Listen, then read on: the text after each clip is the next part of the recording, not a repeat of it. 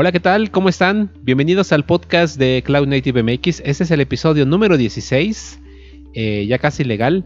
Eh, mi nombre es Domingo Suárez de la Ciudad de México y me acompaña. Aquí Marco Muñiz. ¿Qué huele Marco? ¿Cómo has estado? Bien, eh, terminando esta semana con, con dando las mismas propuestas de, año y regresar a, correr un poquito, jugar básquetbol eh, pero bien, ahí vamos. ¿Tú qué tal? Chingón, todo bien, todo bien, con nuevos hábitos también. Y pues hay, este, pues poco a poco cambiando pues muchas cosas. Pero que bueno, es lo único constante el cambio. Entonces, eh, tenemos, esta semana tenemos un chingo de contenido también. Han pasado, cada semana pasan un montón de cosas, por eso está bien que hagamos el podcast semanal. Y antes de comenzar, digo, la verdad es que hace unas cuantas horas eh, digo, no tiene nada relacionado a, Cloud Native ni, nada por el estilo, pero creo que sí lo tengo que comentar porque eh, por muchos años fui jugador de básquetbol, aunque no lo parezca. Y desgraciadamente el día de hoy fallece un gran jugador de básquetbol muy joven, muy joven, ¿no? Kobe Bryant. Entonces, este, por aquí abajo les vamos a poner en la edición eh, un, un cortito de su eh, bueno, mientras hablo va a aparecer esto, pero es un cortito de... Eh, fíjate que Kobe Bryant ganó un Oscar. ah, sí, lo sabía. Sí, ganó un Oscar, está cabrón. Porque produjo un video y justamente les voy a poner por aquí. Hace un momento encontré el video. Eh, les voy a poner las partes finales, son muy como. Vaya. Creo que por el momento es medio conmovedor. Entonces, pues bueno, es una lástima como decía, perdón por si a algunos de ustedes no les gusta este tema, pero bueno, es algo medio, una nota cultural. Kobe Bryant al menos que estuvo jugando, no sé cuántas temporadas jugó, como 15, eh, jugó bastantes temporadas, ¿no? Sí. Y sí, es curioso porque justo cuando terminaba de jugar básquetbol con unos amigos, uno de ellos menciona este, la noticia y, y pues sí, sí como que saca de onda como dices, eh, fuimos, fuimos muy influenciados por el básquetbol y, pues, bueno, nos agradaba eh, estos jugadores y pues sí, sobre todo la manera en que fallece, pues sí es, es un poquito triste, pero pues sí, así es. Así es, y pues bueno, afortunadamente en la nube hay mucha información sobre él, entonces pues bueno, eh, pues cosas que pasan, cosas que pasan, desgraciadamente, todos vamos para allá, unos antes que otros. Y pues bueno, Kobe Bryant deja una fuerte marca en la historia, no solo en el básquetbol, sino como decía, en la cultura general. Entonces, pues bueno, desgraciadamente estas cosas ocurren. Eh, por otro lado, digo ya para darle eh, continuidad al contenido como tal del podcast, nuevamente agradecerles a todos los que nos están este, escuchando y viendo en YouTube. Eh, la verdad es que los números están consistentes. qué, bueno agradecerle su tiempo, que se tomen el tiempo para, eh, pues para escucharnos. Espero que, bueno, que el contenido les guste. Eh, sus likes también son muy bien recibidos, también sus dislikes, por favor, coméntenos qué cosas, este, qué les parece el contenido y sobre todo recuerden que este, pues es muy importante para nosotros que por ejemplo se suscriban, que dejen su like, que dejen comentarios, eso nos motiva mucho, entonces, eh, pues bueno, ok, como mencionaba hoy tenemos un montón de contenido, ¿no Marco? Ya vamos a comenzar. El día de hoy es un tema también mm, bastante Ah, pues no sé cómo decirlo, pero básicamente es las fallas en la nube, ¿no? De cierta forma, ¿no? Y sobre todo este, fallas de las implementaciones, ¿no? justamente con nuestra primera nota, este, pues esta semana se anunció un, data breach de, del servicio de, de, como soporte de soporte de Microsoft en el cual se, se pues se, bueno se, robó una, una base de datos. Son eh, perdón son eh, diferentes instancias de, la base de datos de los clientes que le da soporte a Microsoft que son alrededor de unos 250 millones. Y según esto fue por fallas en la configuración de un este creo que fue de Elasticsearch este, pues sí, o sea, ahí fue más como un error humano que realmente eh, la infraestructura o, la nube. Entonces, este, pues sí, vemos que debemos enfocarnos también a, este, a la seguridad y, cómo implementamos, cómo se implementa en nuestra, nuestra empresa. Sí, lo, lo, gacho que estoy viendo aquí justamente la nota es que hay información muy sensible como correo electrónico, IP, ubicaciones, eh, no eh, correos electrónicos de los agentes de soporte de Microsoft. Entonces son 250 eh, millones de registros los que potencialmente pudieron haberse, pues bueno, filtrado, ¿no? Entonces está, está tremenda esta nota, ¿no? Sí, realmente hasta, inclusive hay, había notas o hay notas de, se supone que privadas de, de lo que concluyeron este, los casos de esos eh, clientes. Entonces, pues, pues, sí, ya mm, información que pues cayendo en manos maliciosas, en, eh, no sé qué, pueden, eh, se les puede ocurrir para sacar provecho de esto. Claro, y mira, aquí algo muy importante que justamente tiene que ver con toda la gente que trabajamos en, TI eh, eh, Recuerdas que creo que lo hemos mencionado varias veces. Eh, en el libro de SRE de, Google, ellos mencionan que el 60% de la caída de los sistemas se debe a problemas de mala configuración. Y justamente esta brecha de seguridad que tuvo Microsoft es justamente por tener malas configuraciones. Entonces aquí, pues bueno, parte de correr en la nube o probablemente otras, otras infraestructuras, pues es muy importante eh, que haya una cultura, un proceso acerca de cómo manejar con este, pues, pues la configuración, que en este caso pues puede orientar o dirigir a que los sistemas no estén disponibles o en este caso eh, pues tener una brecha de seguridad tremenda, ¿no? Entonces, eh, pues bueno, recomendación para todos los que nos escuchan, aplíquense en el tema de configuración. La configuración no es algo que deba estar, eh, no deba tomarse a la ligera. toma, aquí en México también hemos tenido problemas de ese tipo, ¿no? Por ejemplo, en, el, en, la, en, el, en, la entidad de gobierno que maneja el, el padrón electoral eh, que se filtró toda la base de datos, ¿no? De, de, todos los de todos los mexicanos, ¿no? De 125, 130 millones, este, la vendían, ¿no? En, algún lugar porque alguien alguien la tuvo, ah, sí. Entonces, y, que inclusive este la constructora que desarrolla el sistema, pues aún tiene acceso al, o sea, acceso directo a los registros de, del sistema que donde estamos registrados como eh, electorado.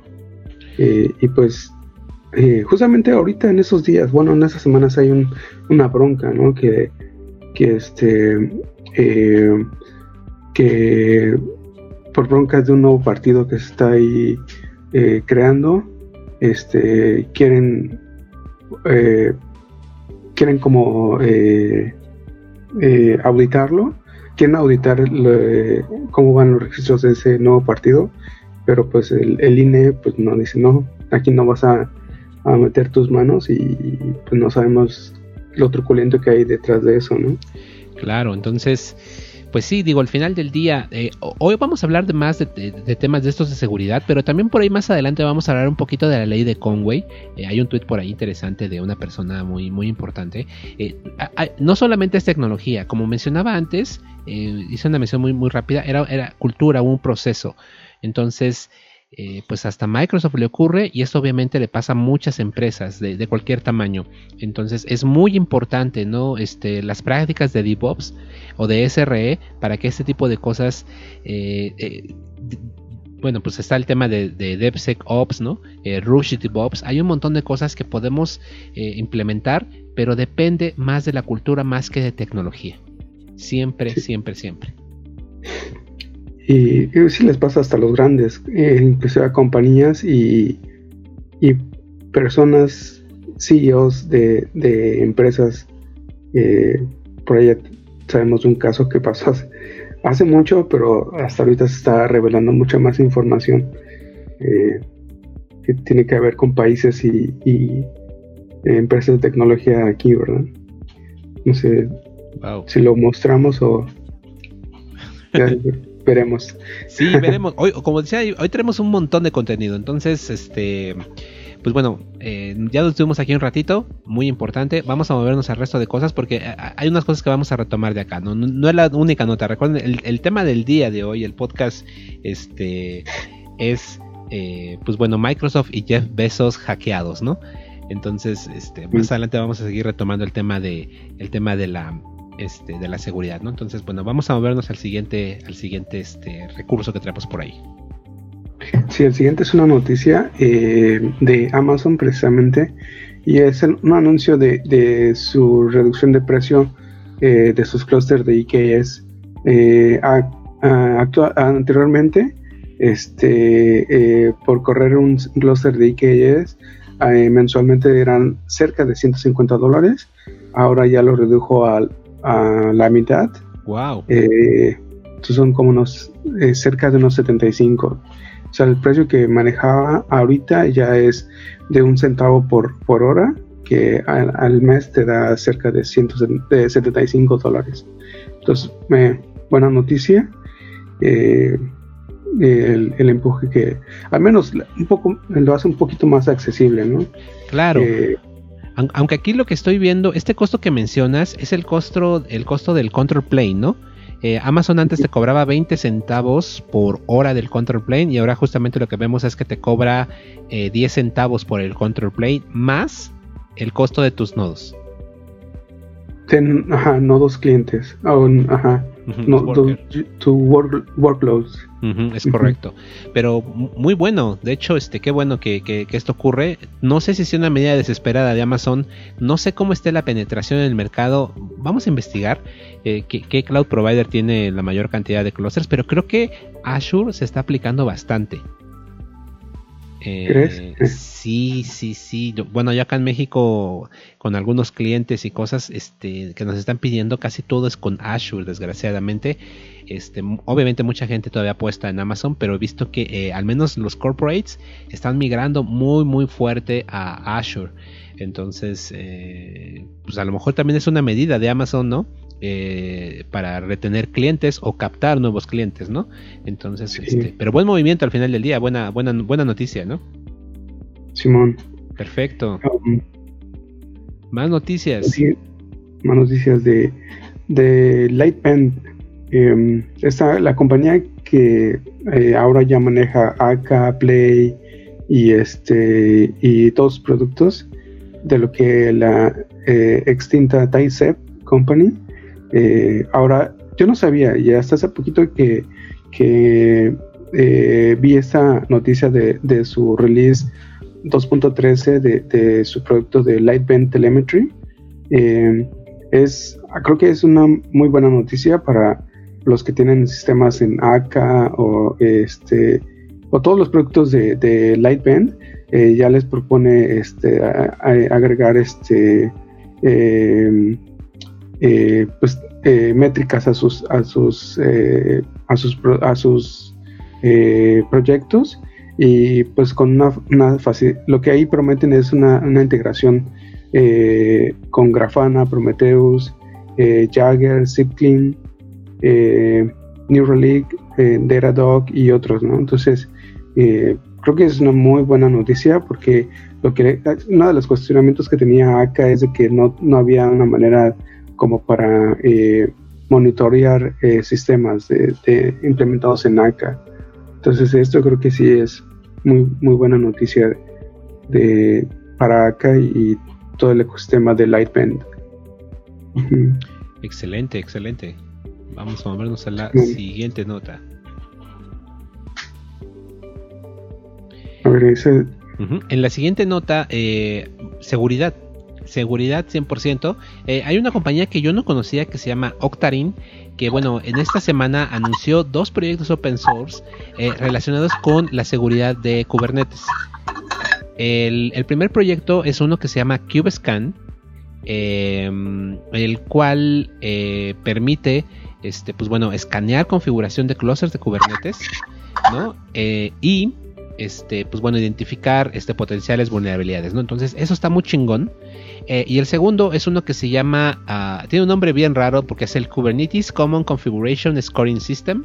eh, o en corto el C, el, el KCCSS. no sé cuál sea más corto. exacto. Entonces, eh, pero bueno, creo yo que independientemente del producto, eh, se deben buscar estas dos cosas. Es decir, una herramienta que te permita escanear tu configuración de tu clúster de, Kubernetes y que te pueda detectar potenciales eh, vulnerabilidades, probablemente incluso antes de salir a producción. Por ejemplo, no sé, en, stage, cosas por el estilo, ¿no? Ya cuando pasan esos checks, eh, entonces ya pasas a producción. Y, el otro está muy interesante porque pues también eh, está enfocado a la configuración, ¿no?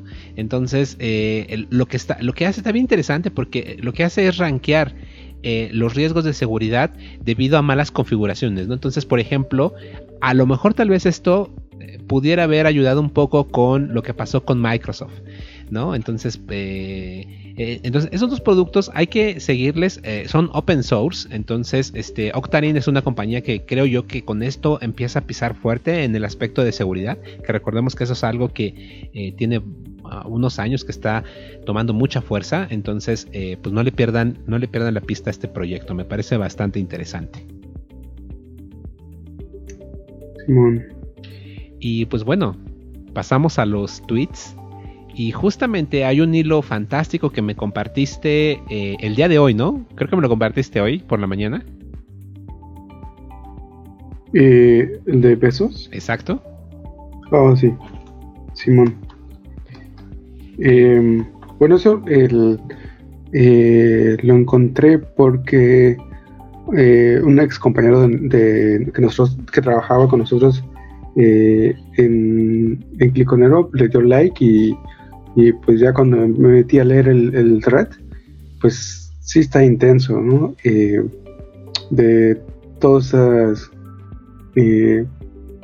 pues sí, ya el nivel, el nivel que, que involucra este, todo esto, esta información de, países y que eh, se enfocan a, personas, eh, pues sí, por, por este, por, eh, por mostrar información de, de, de, estos líderes, pues sí está cañón, ¿no? O sea, y eso es, un, creo que yo lo, lo veo como es algo súper muy eh, arriba de, por el, calibre de esas personas que son. Claro. Ahora imagínense nosotros que, somos, eh, pues sí, nos, nos, no, mortales. simples mortales. Sí. En lo que estamos expuestos, ¿no? No, está, está cañón el hilo. Eh, recomiendo mucho que lo lean, les dejamos por ahí el vínculo. pero está terrible porque eh, yo no sabía de todas estas cosas. Eh, la verdad es que muchas veces eh, pues no sigo los chismes, pero bueno, Jeff Bezos hace recientemente no se divorció y este divorcio, este hilo explica por qué se divorcia. Y justamente es debido a este hackeo que le hicieron a su WhatsApp, muy peligroso WhatsApp. De hecho, hace un momento platicábamos, ¿no? De que mejor hay que migrar a Telegram o a lo mejor a Keybase o algún otro tipo de plataforma de mensajería mucho más segura. Eh, pero bueno, es hackeado, le sacan toda su información del teléfono con un video que fue compartido por este justamente este, el, heredero de, eh, Arabia eh, Saudita, ¿no? El Mohammed bin Salman. Y, lo que está gacho es que dice, ¿por qué esta persona hackea a Jeff Bezos? no les vamos a dar spoilers, pero tiene que ver por ahí que, bueno, Jeff Bezos es dueño del Washington Post y que tiene obviamente un poder mediático importante y justamente este periódico le hace un golpe político a este pues a este príncipe. Y... Sí, estuvo sacando noticias acerca de él y todo lo que estuvo haciendo, como por ejemplo el, el asesinato del, del, del periodista en, en Turquía eh, pues sí, para tratar de, eh, callar esas las verdades, ¿no? Sí, no, cosas, cosas brutales. Entonces, eh, chequen el hilo, viene ahí un, viene, me pareció un buen resumen de toda la información que viene. Entonces, pero aquí lo importante es que Jeff Bezos pues tiene un equipo de seguridad, ¿no? Y mediante ese equipo de seguridad pudieron saber dónde venía el hackeo. está terrible, ¿no? Está terrible cómo la gente puede usar. Eh, hace un momento no lo mencioné, pero justamente cuando hablamos de, data breaches, eh, pues lo que ocurre es que con esa información se puede utilizar para muchas cosas, ¿no? Campañas de mercadotecnia, este, estudios de mercado, un montón de cosas. En este caso a Jeff Bezos le pegaron pues casi como medio político, fue un ataque político en mi opinión, o un ataque industrial, no lo sé cómo, cómo decirlo, pero terrible, terrible lo que le pasa a este señor porque debido a esto se divorcia y pasa la historia como el divorcio más costoso de toda la historia, ¿no? Que le costó a Jeff Bezos solamente el 25% de las acciones de Amazon, ¿no? Sí. Ah, esta es la relación con la nube, ¿no? Entonces, bueno, medio, ya estamos por... Eh, politizando este podcast y también hablando de chismes, pero, ah, pues es algo eh, industria, Para que vean el, calibre de, no ser precavido en términos de seguridad, ¿no?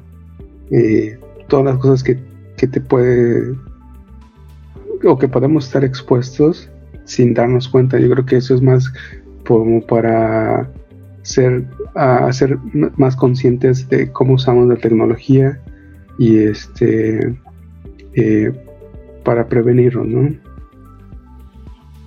Claro, terrible. Ahí les dejamos el hilo, está, está buenísimo, muy bien explicado, ¿no? Simón. Bien, entonces, eh, y después por ahí eh, estaba leyendo hoy justamente por la mañana mi Twitter y me encuentro con un tweet muy interesante que dice SQLite is serverless. Entonces eh, me metí a la liga, es, una documentación de, eh, SQLite en el cual habla de por qué SQLite es serverless. Y dan ahí su definición de que serverless clásico y serverless moderno. Está interesante, pero básicamente recordemos que uno de los grandes temas a resolver en aplicaciones serverless pues es justamente el estado. ¿no? Eh, ¿Y a qué nos referimos con estado? Pues básicamente pues puede ser eh, base de datos, ¿no? Base de datos es estado. Entonces SQLite pues es una base de datos. ¿Qué pasa con este enfoque? Pues básicamente lo que están diciendo es que cada función lambda levanta su propia base de datos. Eh, entonces pasamos de arquitectura de microservicios, donde cada microservicio tiene su propia base de datos, pero al final del día, si tengo 20 instancias de un microservicio, pues todos le hablan a una sola base de datos. Pero con este enfoque lo que está pasando es que cada función va a tener su propia base de datos. Es más, potencialmente cada llamada que tú le hagas a la función. Entonces, échale un vistazo a esta documentación, me parece interesante, pero mm, no. Exagerado. Está cabrón este pedo. Eh, en fin, eh, da, mucho que pensar. Entonces, para aquellos que son fanáticos de serverless, eh, piénsenlo dos veces. Este, y tres veces, piénsenlo tres veces. y, creo que próximamente voy a traer a alguien en las entrevistas que, este, que, nos puede hablar de esto, que tiene mucha, mucha experiencia. Entonces, em, em, estén, estén pendientes de, de lo que vamos a hacer próximamente. Simón. ¿Ok? Eh, también hay otro hilo muy interesante que encontré por ahí eh, acerca de justamente cuando alguien va hacia la arquitectura de microservicios. Eh, entonces, les dejamos un hilo muy interesante y una discusión bien, bien chida acerca de justamente cuándo empezar y probablemente cuándo no utilizar esta arquitectura. Entonces, me pareció interesante compartírselo, entonces se los dejamos por ahí para que le echen un vistazo. Y pues bueno, vamos a movernos al siguiente porque venimos hoy saturaditos. Sí, cargadones. Em, el siguiente es una noticia. Em, otro, tweet. Ah, sí, perdón, otro tweet eh, de esta eh, eh, empleada de, de, ah, Microsoft Azure em, que hace un comentario acerca de los proyectos que están desarrollando en la Cloud Native Computing Foundation que pues todos están escritos en Go y pues ninguno ha considerado .NET, pero pues sí, ¿no? Es interesante que ahora toda esa parte de la, de la Cloud Native están, eh, Go está muy, muy fuerte eh, y otro, otros eh, lenguajes pues no se, no se ha estado viendo. bueno, solo Ruby, ¿no? Con este, con... Eh, eh, al este procesador de logs, ¿cómo se llama? Eh, este, Logstash. no, este. Fluentd. ¿Cuál, perdón? Fluentd. Fluentd, sí. Pensé que estaba en Python. No, es en, en, Ruby. Ah, ya, ok. Y este, pues sí, eh, creo que es un buen eh, una buena observación, ¿no? Eh, aunque fíjate que creo yo que, bueno, es muy buena observación. Este, hace varios años todo, todo el open source innovador y potente era en Java, la verdad. pero creo que, creo que, la verdad es que los proyectos de la CNCF son principalmente proyectos para desarrollar sistemas, no tanto aplicaciones, ¿no? O sea, Kubernetes es un sistema de orquestación.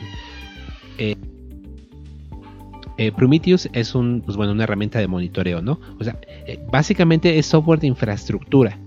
Lo cual, justamente, pues si no vas a usar algo como Java o algo para .NET para este tipo de cosas, sería loquísimo porque pues Java corre sobre una máquina virtual, .NET pues necesita también su, su runtime, pues obviamente eso le añade mucho overhead. Pero para aplicaciones, probablemente debido a que son lenguajes de más alto nivel, eh, pues pueden servir mejor. Aunque también considero que probablemente usar Go para aplicaciones también puedes, también es bastante bueno. De hecho, estamos viendo también un crecimiento por ahí. Eh, justamente son otros tiempos también.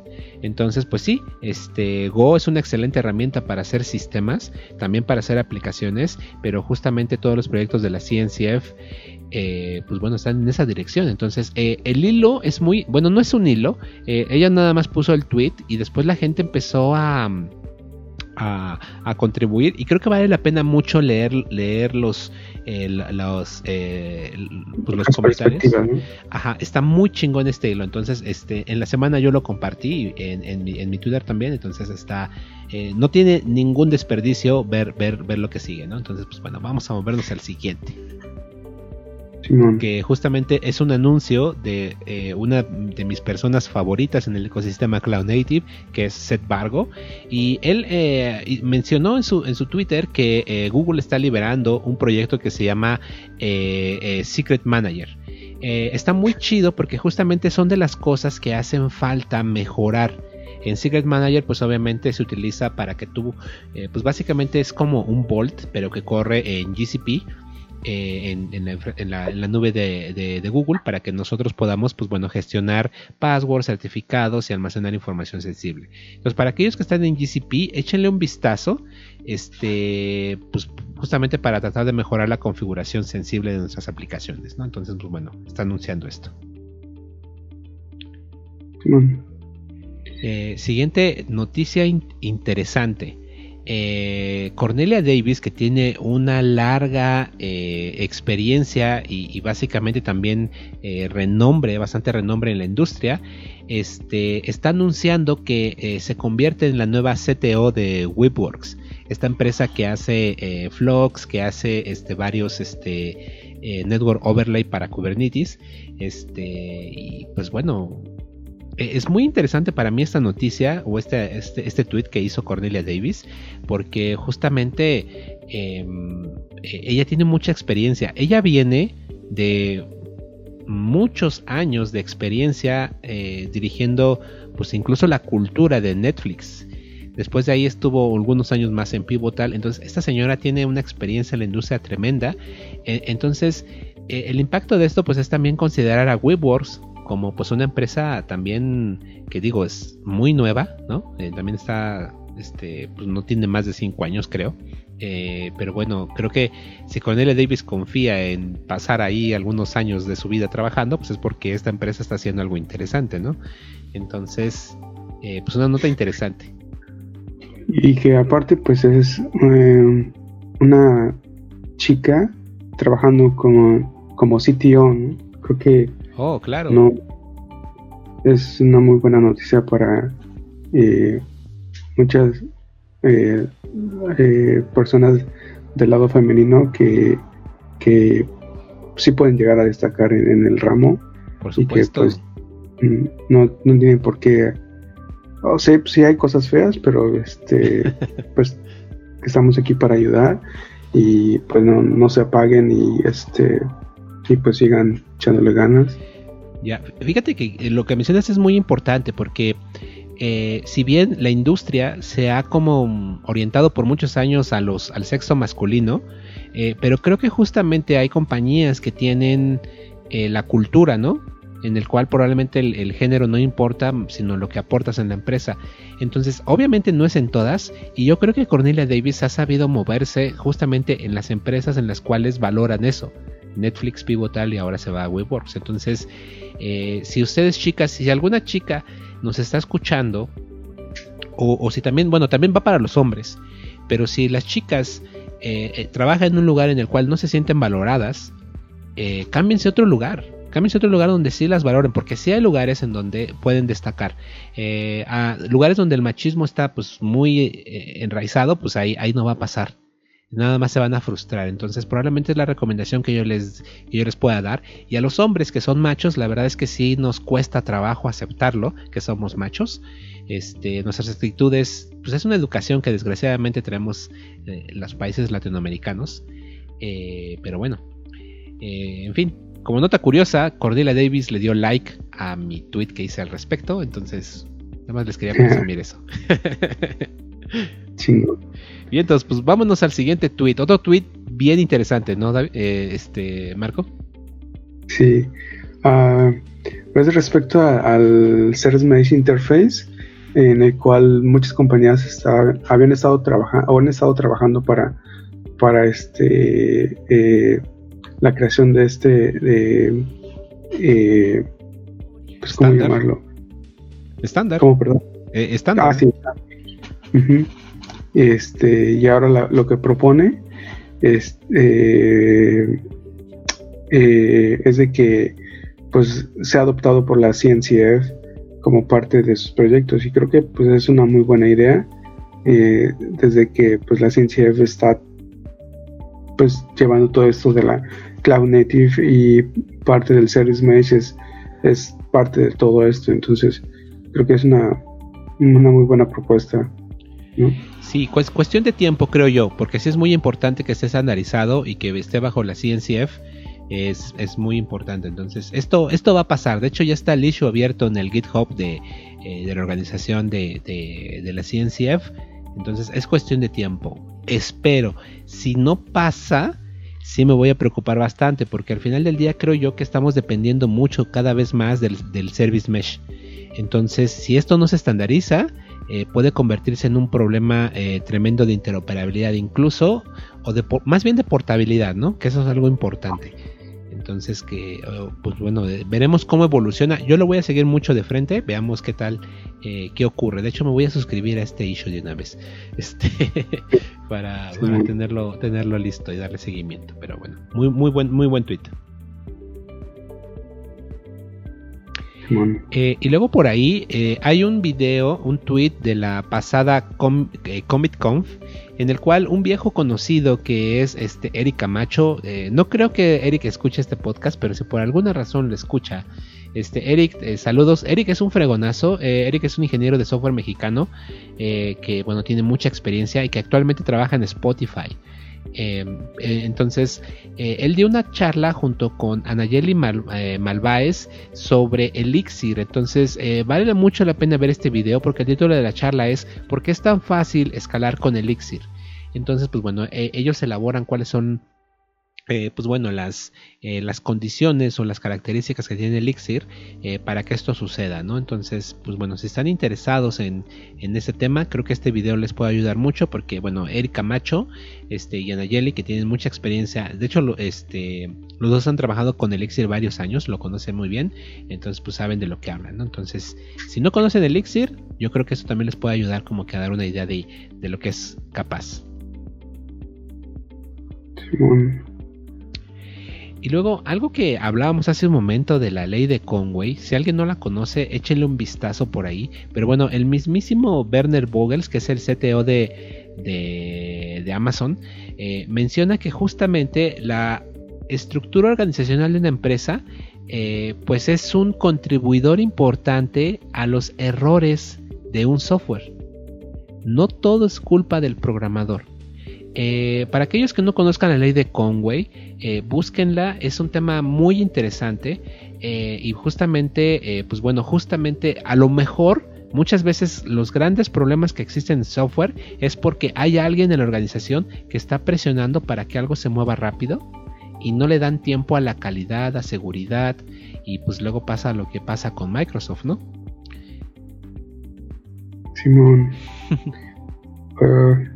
o lo que le pasa a este eh, Jet, Bezos.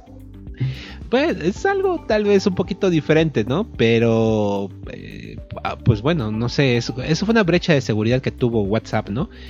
Pero creo que la ley de Conway es algo que vivimos todos los días y que a veces eh, creo yo que estar consciente de esta ley, estudiarla un poco, ver en qué, en qué impacta, puede explicar muchos problemas en una organización.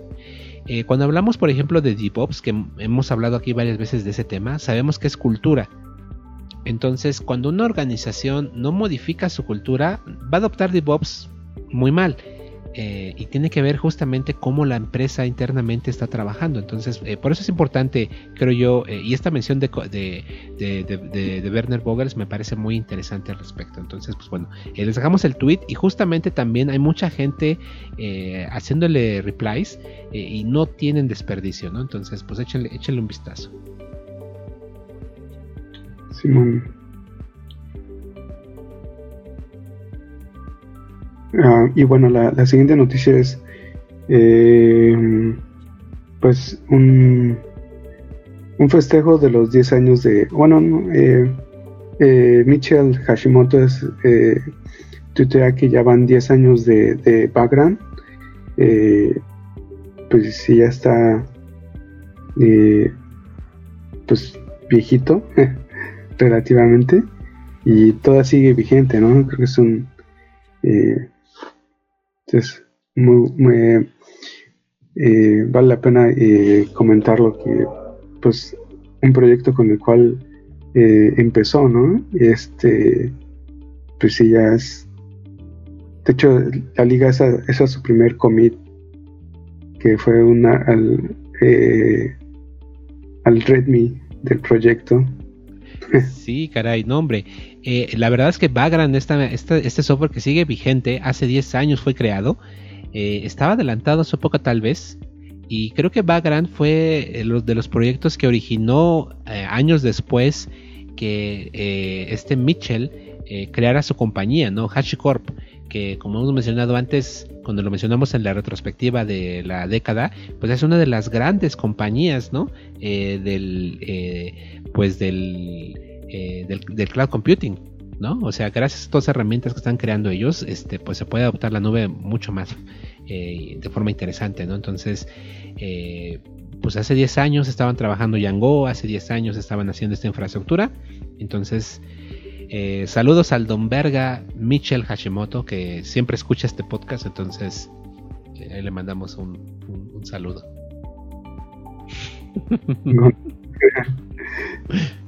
Excelente. Vamos al siguiente porque traemos mucha carne. Oh. Simón, este eh, un post que encontramos por ahí y como dice que, eh, que cómo fue que Kubernetes hizo su latencia en, la comunicación de sus microservicios 10 eh, veces más alta. Y al final ah, el, el, título es un poco este alarmista, eh, eh, pero realmente no fue eh, sino más bien una librería de, Amazon para este, autenticar la, las, la comunicación con, los servicios de Amazon.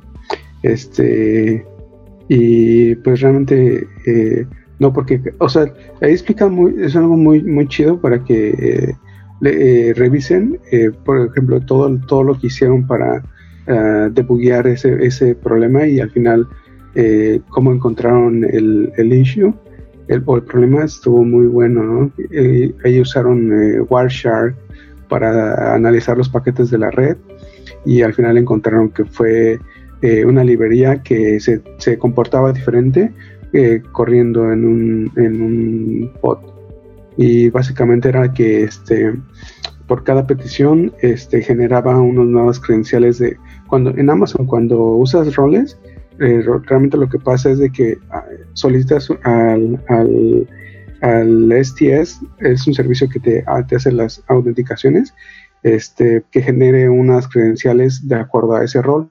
Entonces lo que hacía eh, o lo que estaba pues, sucediendo aquí es de que constantemente se regeneraban esas credenciales y este y pues por eso incrementaba la latencia en la comunicación de sus microservicios. Entonces ahí pues interesante para que le echen un ojo como cómo debuggear cosas en Kubernetes. Oh, está, muy chingón y qué bueno que lo mencionas. Y la otra bien interesante es, eh, creo yo, eh, sí, es medio clickbait el, el, el, el como decías, el, título. Este, pero al final del día era, era el tema de un poquito creo yo de, pues sí, de las herramientas que mencionas. Entonces, pues sí, échenle un vistazo, eh, vale mucho la pena. No siempre las herramientas tienen la culpa. Eh, entonces, aquí la, solución fue, pues incrementarle el timeout. bueno, de, hecho, de ese post eh, sacamos un, este, una referencia a un repo que ahorita les vamos a mencionar. Va que va, vientos. Pues vientos, la siguiente nota. Eh, me pareció muy interesante, ¿no? Que es como el monitoreo es muy importante para escalar clusters de Kubernetes. Eh, porque obviamente la data te puede ayudar a encontrar pues esto que le llaman los blind spots que justamente son como cosas que a veces no entendemos y es muy importante eh, relacionado un poquito con la nota anterior, si tú no mides lo que estás haciendo, pues no puedes tener idea de dónde está el problema, ¿no? No, puedes identificar cuellos de botella, este, eh, cosas por el estilo, ¿no? Entonces, justamente, pues bueno, esta es una nota de eh, Influx Data, que es una compañía que hace un producto que se llama InfluxDB. Entonces, pues aquí nos están mencionando, ¿no? Cómo se puede integrar este, a tu, a tu clúster, ¿no? Para monitorearlo. Y eso es algo esencial, ¿no? Esta es una herramienta. Eh, InfluxDB es una herramienta. pueden utilizar también este, Prometheus o cualquier otra herramienta de monitoreo como Datadog o lo que ustedes gusten, pero al final del día lo que es importante es monitorear. Sin duda cada herramienta tiene sus eh, bemoles, ¿no? Tiene sus, eh, sus cosas buenas, sus, detalles, pero creo yo que bueno, este, es interesante conocerlas para tomar una decisión adecuada a nuestro contexto. No hay la mejor herramienta de, monitoreo. No, les podemos decir eh, Prometheus es la mejor o InfluxDB es la mejor cada herramienta tiene lo suyo, depende también pues de lo que querramos, ¿no? Entonces, pues bueno, es una nota interesante que nos puede ayudar a, elegir, ver si InfluxDB es la herramienta adecuada o a lo mejor es otra, ¿no? Entonces, pues bueno, hay un, este, una nota interesante del tema, ¿no? Simón. y el siguiente es un PDF que eh, nos comparte eh, Google Cloud Platform y es eh, le llaman de Service Mesh Era. Em, lo que nos explica es cómo arquitectar, eh, eh, asegurar y, manejar los microservicios con Istio. Realmente, pues ya tiene, Istio ya lo, mm, más bien, GCP ya tiene integrado muy, muy dentro Istio y pues lo que el, el PDF es, eh, es como tratar de promocionar lo que es su servicio de de Stackdriver, que es como lo que mencionabas, su, su producto para monitorear este, aplicaciones. ¿no? Entonces te lleva de la mano eh, eh, con eh, ejemplos de cómo, cómo sacarle provecho a Stackdriver corriendo, en, corriendo microservicios. ¿no? Este, es como una guía de cómo implementar el monitoreo, login y, tracing usando Stackdriver y con sus gráficas y todo bien mono. Está chingón, está chingón, mano. Buen, buen, buen, PDF. Entonces ahí descarguen, no es gratis, no pide registro. Simón. Y, luego eh, hay, otro recurso interesante para, eh, recordemos estamos viendo ahorita recursos, eh, y aquí hay un, recurso que encontré muy bueno, que básicamente es cómo construir contenedores o imágenes más bien, imágenes OSI sin Docker. Entonces, pues bueno, hay varios proyectos. Por ejemplo, está justamente Canico, que es una herramienta también de. Casualmente es de, es de Google, ¿no? Como tiene varias. De hecho, la vez pasada hablábamos de JBI, ¿no? Eh, que es otra herramienta que también permite hacer lo mismo. Eh, aquí lo que me gusta es que es muy crítico con Docker, ¿no? Por ejemplo, dice, ¿qué, hay, qué, es, qué está mal con Docker, ¿no? Y, elabora ahí varios puntos interesantes, ¿no? Este, habla de otras herramientas como Podman, Builda, este, IMG, que bueno, también es una herramienta que también eh, está muy interesante. Entonces, pues bueno, échenle un vistazo porque justamente no necesitamos Docker siempre para trabajar, sobre todo en servidores de integración continua. ¿no? A lo mejor en tu escritorio como desarrollador trabajas con Docker, pero en tus servidores de integración continua, donde generas los binarios que vas a desplegar, pues no necesitas Docker, ¿no? Entonces, este, necesitas este tipo de herramientas. Entonces, pues bueno, aquí vienen unos ejemplos, me pareció muy, muy didáctico porque vienen, bueno, para variar, ¿no? Es una aplicación hecha en Go, entonces, eh, pero bueno, te explican paso a paso todo ese tipo de cosas, entonces vale, vale mucho la pena que le echen un vistazo y que ya no dependen tanto de Docker.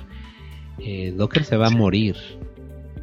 Claro, y eh, pues sí que tal vez no, porque estamos muy influenciados de Docker, que no, no vemos que hay otras opciones que ofrecen inclusive eh, eh, más seguridad y, o inclusive más ligereza al crear eh, las imágenes. pero creo que es, bueno para, para abrir los ojos hacia otras alternativas.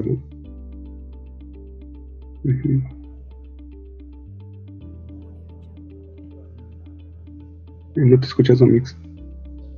Ok, mientas. Eh, y después de ahí, perdón, eh, tenemos otra mm, otro recurso interesante de eh, este sitio que siempre tiene cosas bien buenas, que es de NewStack. Y básicamente es, nos pregunta, ¿no? ¿Está tu clúster de Kubernetes saludable?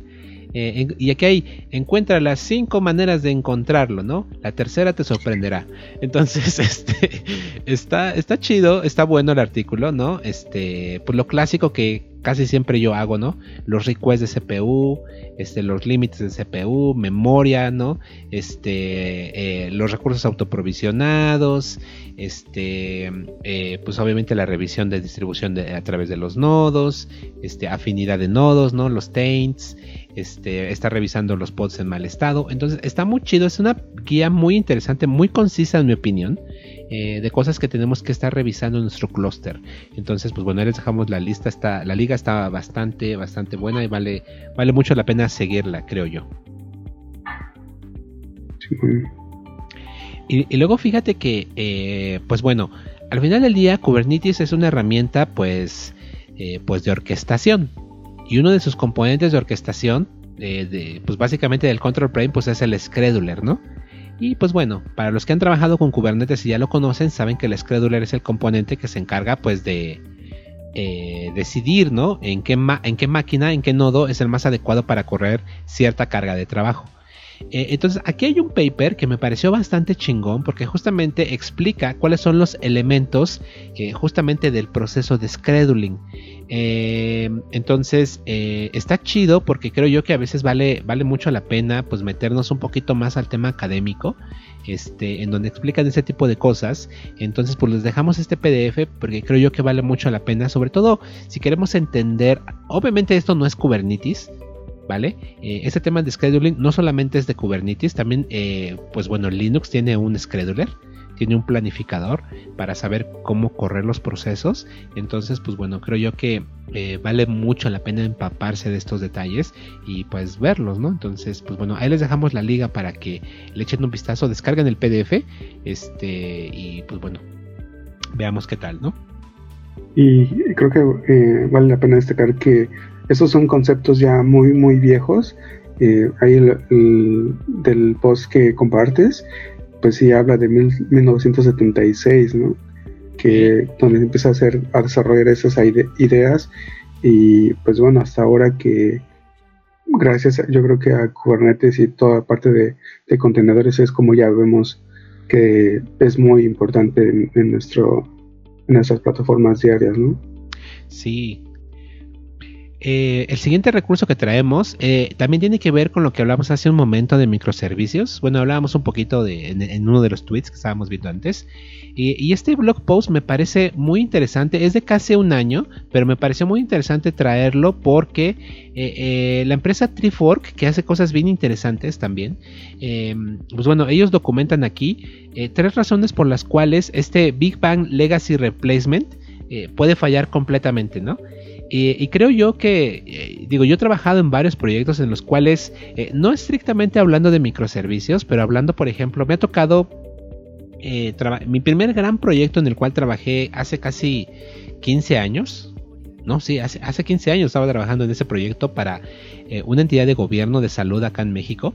querían reemplazar pues el gran sistemota que tenían eh, y la verdad es que eh, yo estuve trabajando dos años y medio en esa compañía, nunca se logró, eh, me salí, este, y creo que han estado trabajando desde entonces, o sea, tienen más de una década trabajando, tratando de quitarse ese legacy enorme y, y no han podido, ¿no?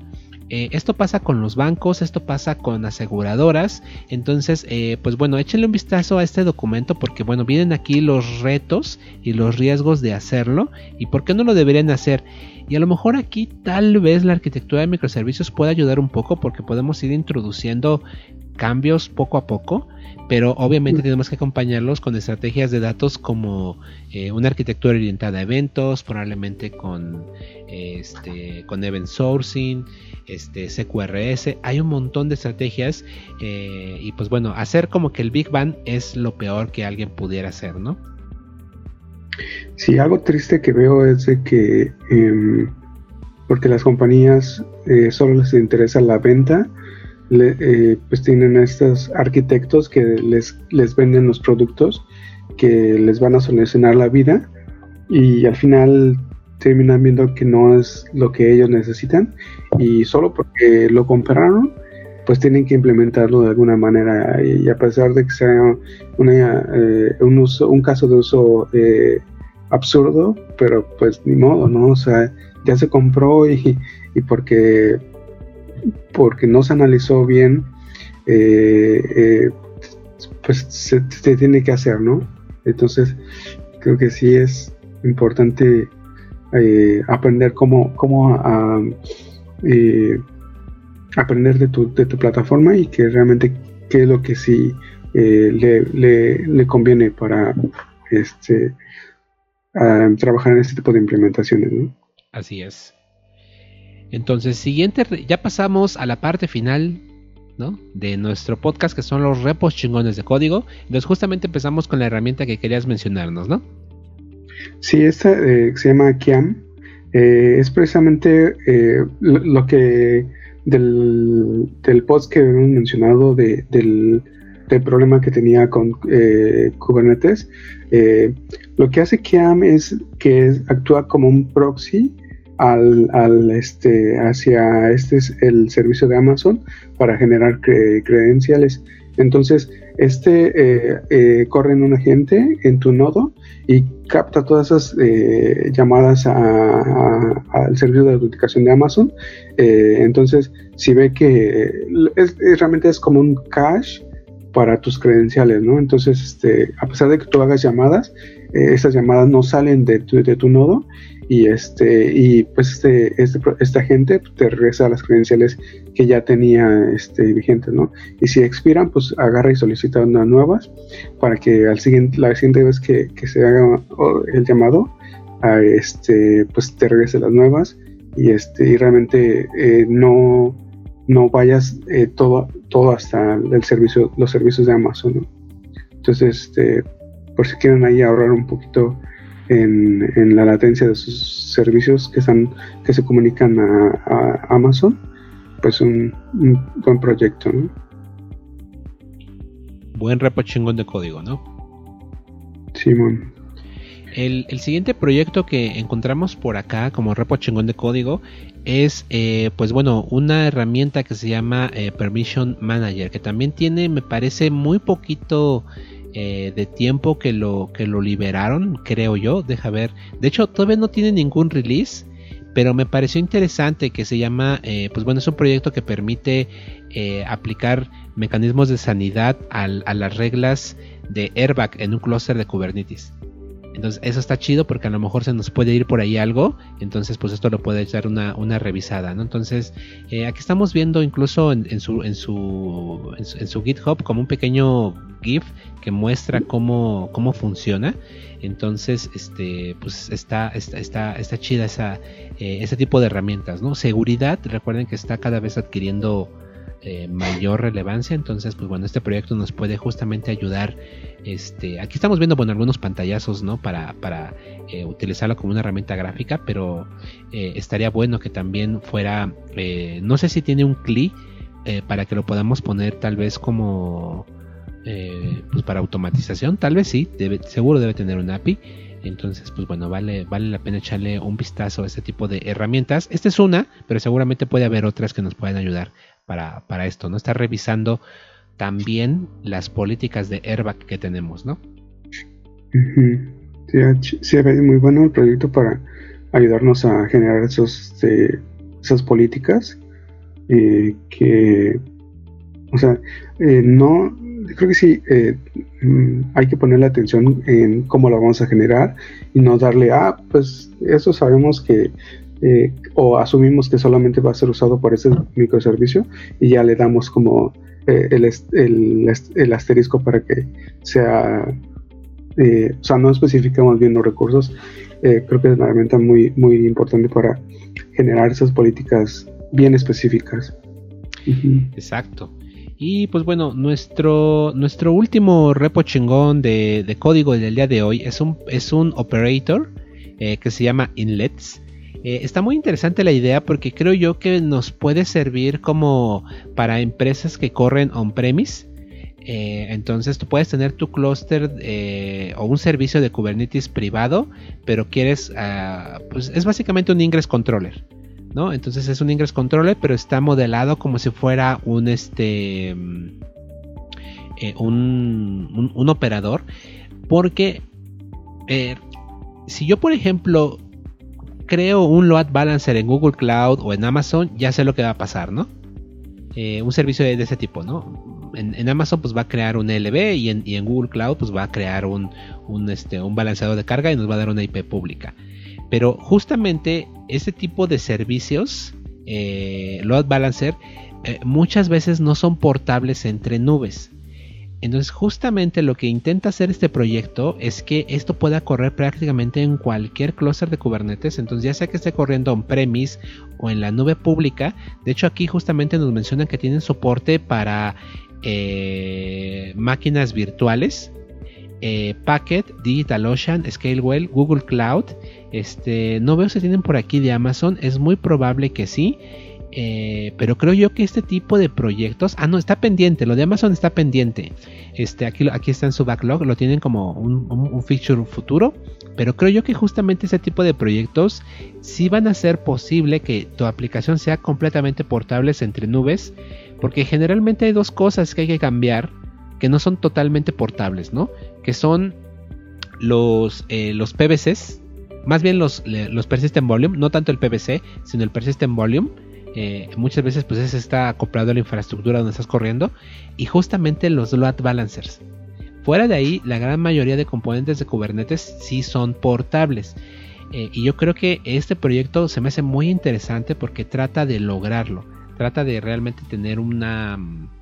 Eh, pues un clúster de Kubernetes que pueda ser portable. Entonces, me parece muy interesante. Échenle un vistazo. es relativamente joven este proyecto. Creo que eh, si no este va a ser el que va a tener mayor tracción en el futuro, proyectos de esta índole, con esta mentalidad, con este diseño, probablemente tengan mucho futuro. Entonces, este, yo lo, yo lo voy a seguir explorando porque eh, justamente creo que vale mucho la pena. Entonces, eh, les dejamos este repo chingón para que, pues bueno, lo, exploren. Simón, es una muy buena idea. Y pues bueno, ya terminamos. Esperemos que no se han manchado otra vez.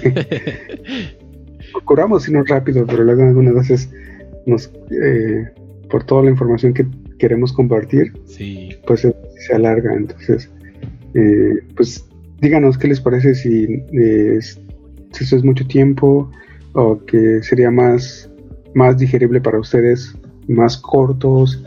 Eh, pues sí, ustedes, eh, pues si no, no sabemos cómo. Eh, ahora sí que ustedes son nuestro monitoreo que nos va a decir cómo, cómo, nos, cómo se comporta este podcast. y pues para mejorarlo, pues necesitamos de su feedback.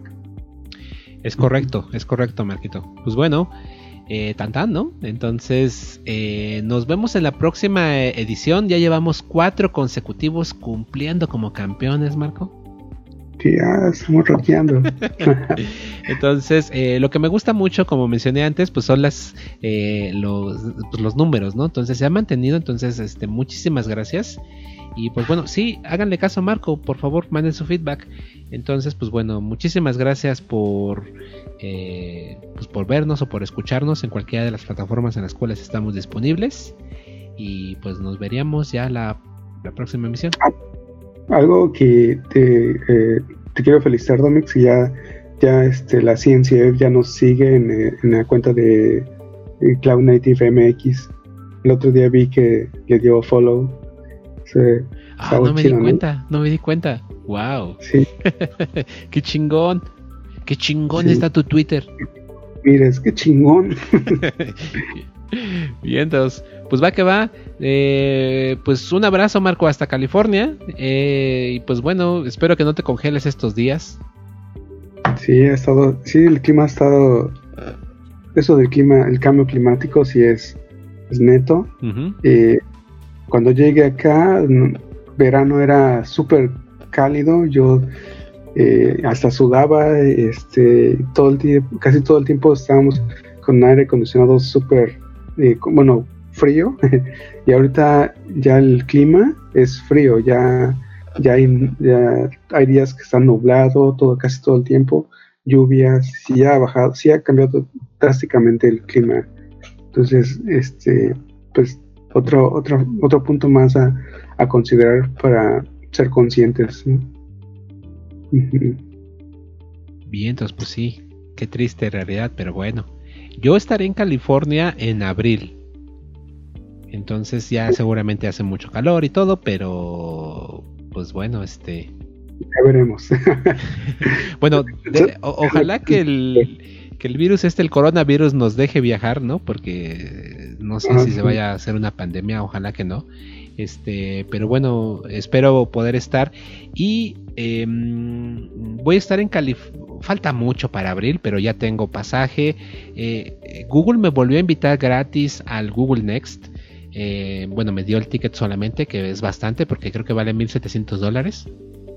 Eh, y pues bueno, ya me ya tengo pasaje, ya tengo hospedaje, entonces este vamos a estar cubriendo ese evento, entonces eh, el año pasado también estuve por ahí, pero no pude cubrirlo tanto, eh, también llevaba un poco de chamba, pero bueno, esta vez eh, quiero hacerme el tiempo para cubrirlo. Vienen cosas interesantes, Google Next es más enfocado a Google Cloud Platform, a, pues a todo el tema de nube de Amazon, perdón, de, de Google, y pues veremos qué tal, ¿no? Entonces, eh, pues bueno, eh, pues ahora sí ya vámonos, ¿no? Si no, ya veo que estamos llegando a los 50 minutos. Oh, sí. bueno, pues, pues este, gusto también compartir este, este foro y pues sí, saludos a todos los amigos eh, que nos siguen y nos ven. Este, otra una vez más, déjenos su feedback y aquí estamos. Un abrazo, Domix. Bien, entonces igualmente un abrazo. Cuídense, rifan chingón, este, todos los que nos escuchan. Bye.